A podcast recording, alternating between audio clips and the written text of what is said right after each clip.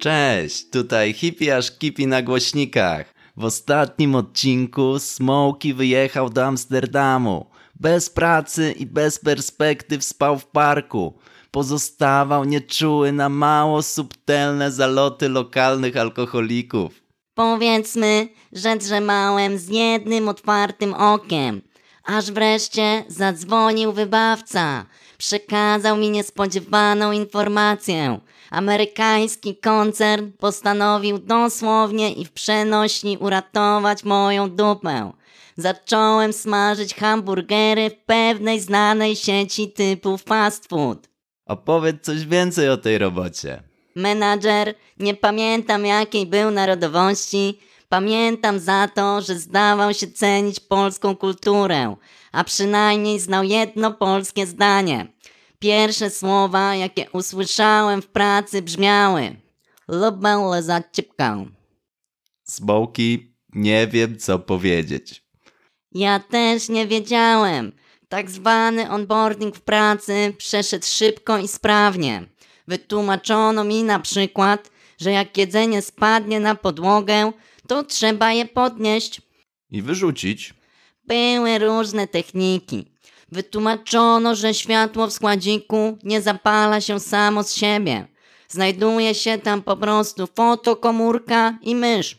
A cebulę uzyskuje się mocząc w wodzie specjalne wióry przez określony czas.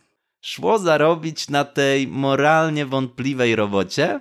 Niewiele, ale dla mnie z pozycji bezdomnego śpiącego w parku był to niemały awans społeczny. Wynająłem mieszkanie, a właściwie dzielony pokój, w którym mieszkał sympatyczny Litwin Matas. Mówił trochę po polsku. Pobudki bez budzika odeszły do lamusa? Zgadza się. Zaczęły się jednak inne problemy. Co masz na myśli? Wiele. Na przykład pozwól, że opowiem ci, jak poprosiłem o nadgodziny. Potrzebowałem pieniędzy. Chciałem sobie kupić rower. Rozumiem, zdaje się najpopularniejszy i najwygodniejszy środek transportu w Holandii. Człowieku, rower to święta krowa w mieście. Ludzie jeżdżą na nich jak wariaci.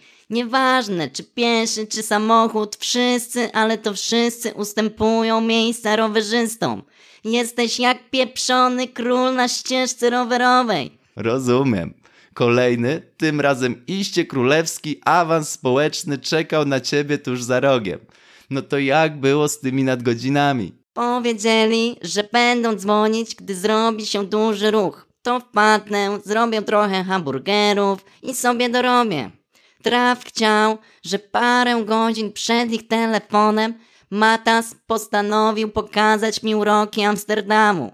Dokładnie rzecz biorąc, wtedy właśnie dowiedziałem się, że w Amsterdamie można kupić legalnie nie tylko zioło. Mają też magiczne grzybki. Człowiek uczy się całe życie. Chyba rozumiem dokąd zmierzasz.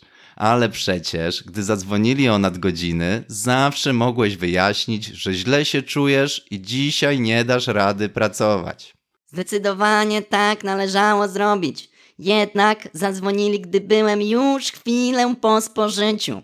Mój angielski w grzybowym świecie pozwolił mi powiedzieć jedynie dwa słowa. Było to okej okay oraz bye. I tak rozpoczęła się moja grzybowo-hamburgerowa przygoda. Poszedłeś robić te hamburgery?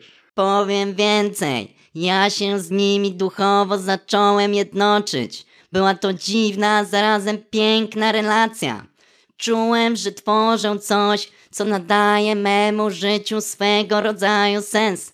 Byłem wręcz wdzięczny tym burgerom, że dzięki nim mogę zarobić i żyć w niezwykłym Amsterdamie. Smoki grubo, nawet jak na ciebie grubo w opór. Stary, ja stwierdziłem, że chcę się oficjalnie zaprzyjaźnić z jednym z burgerów.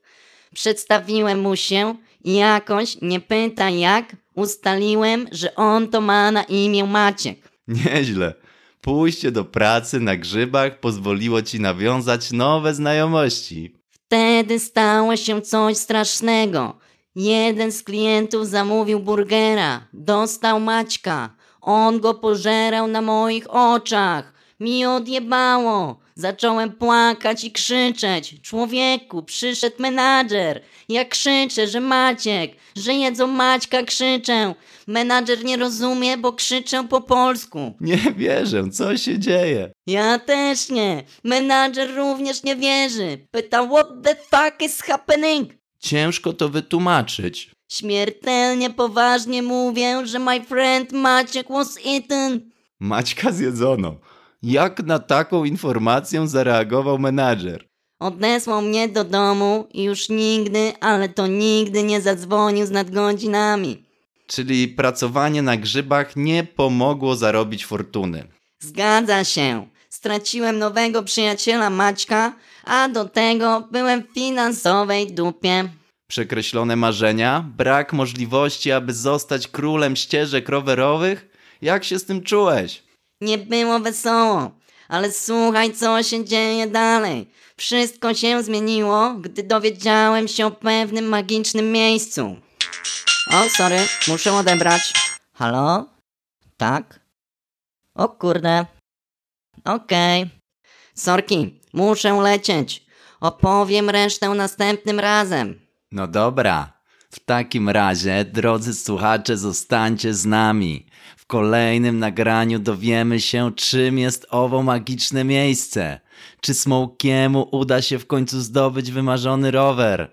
A może wyląduje na odwyku w holenderskim Monarze? To wszystko i jeszcze więcej w kolejnym odcinku Hippie aż Kipi. Zasubskrybujcie nas, aby nie ominąć następnego nagrania. Liczymy na wasze komentarze, serduszka Planty, fifki, bonga. i lajki. Do usłyszenia. Do następnego. Nara.